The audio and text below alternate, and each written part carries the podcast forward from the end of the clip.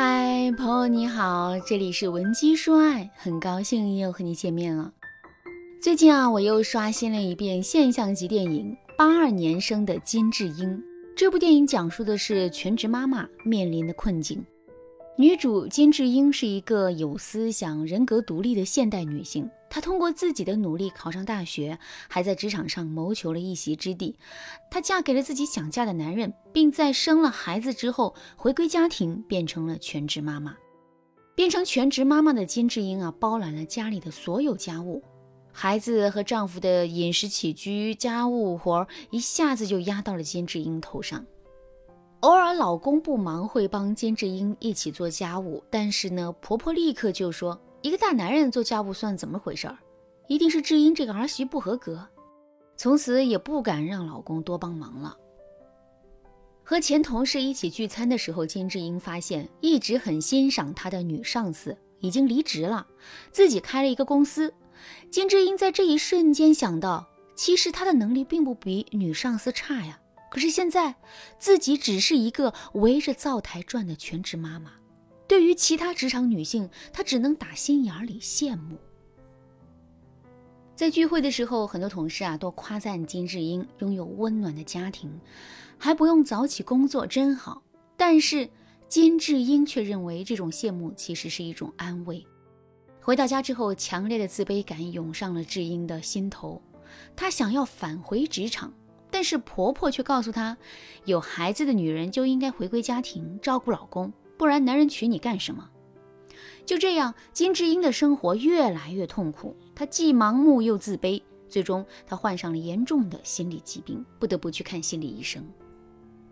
这部电影一上映啊，就引发了全民对全职妈妈的关注，很多人都在问，全职妈妈的痛苦该如何缓解？为什么全职妈妈会过得如此辛苦？他们的心里到底承受着多大的压力？其实啊，想解决这几个问题，我们可以换个角度来想一想：全职妈妈的痛苦来源于哪里？第一，来源于社会焦虑。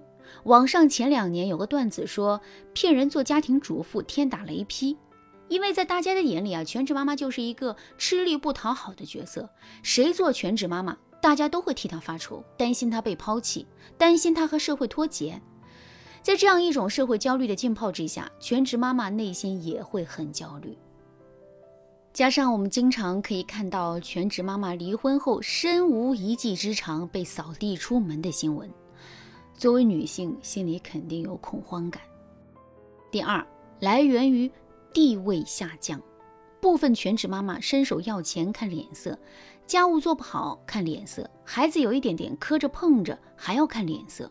要知道，在婚姻当中，男女分工不同，但是人格平等。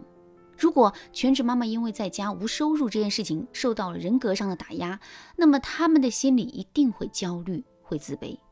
第三，源于心态变化。我们都知道，其实啊，全职妈妈非常忙碌，生活不亚于互联网大厂的九九六啊。但是在职场上，你只需要做好自己的环节就行了。而全职妈妈需要一个全盘又琐碎的考虑，其实更费精神。在职场上，我们会把生活的意义寄托在工作上，你的成就感也可以被量化。但是回归家庭之后，意义这两个字被消解了。有时候你干了一天活，也不知道自己到底干了什么，这种虚无感。极容易引发全职妈妈的心态崩溃。如果你也在成为全职妈妈的路途上遇到了这些困境，不要着急，你来找我们，添加微信文姬零三三，文姬的全拼零三三，我们有专业的导师手把手教你解开婚姻的难题，让你重新找到幸福的方向。如果你即将成为全职妈妈，那么添加微信之后。你将可以学会如何掌握家庭主动权，让全家都尊重你、爱护你。基本上，全职妈妈心情陷入抑郁，都和这三点离不开关系。如果全职妈妈不想陷入心情焦虑、抑郁的陷阱，更不想因为心情影响夫妻关系、影响亲子关系，那么你可以按照我给你的建议试一试。第一，成为全职妈妈前，和老公把话说清楚。比如，我的很多粉丝啊，会和老公约定，自己回归家庭之后，我带孩子，那么家里面的财政大权要交到我的手里，家里面的东西我有支配权。如果这个月我多用了三千块给家里换了一个柜子，而且这个三千块不影响我们家的长期规划，老公不能说三道四。当然，我的粉丝也和老公设定了一个安全线，数额超过多少，两个人才需要商量一起用钱。平时啊，两个人都默契的遵循一个规矩：老婆不乱花钱，但是该花的钱，比如买衣服、裙子什么的，老公不过问。并且我们都知道，全职妈妈会遇到婚后地位下降、二十四小时连轴转、出了错容易被骂等等这些困境，所以啊，我们必须和老公事先沟通好。比如我的粉丝可可对老公说：“我也是第一次当妈妈。”有些事情出错在所难免，在我做，我也是第一次当妈妈。有些事有些事情出错，有些事情出错在所难免。在我做错事情的时候，我不希望你觉得女人天生就应该照顾家里。你怎么连这点事情都做不好？如果你敢这样说我，那我立刻罢工。当时啊，老公一下子就被可可严肃的表情和话语给吓到了。但是事后的实际情况证明，在把丑话说在前头之后。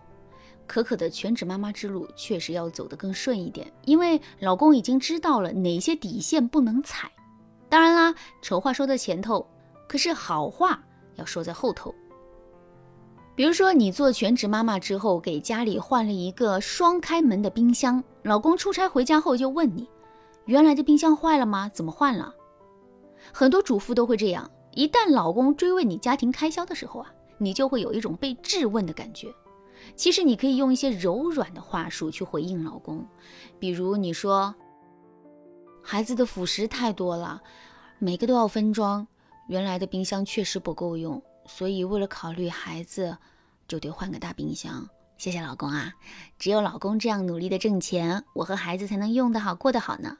这一切都是因为你，我的老公棒棒的。然后你就可以亲老公的脸一下。”哎，这样一来，他怎么还质问得下去了呢？总之啊，你在成为家庭主妇之后，你的御夫技巧还是不能丢的。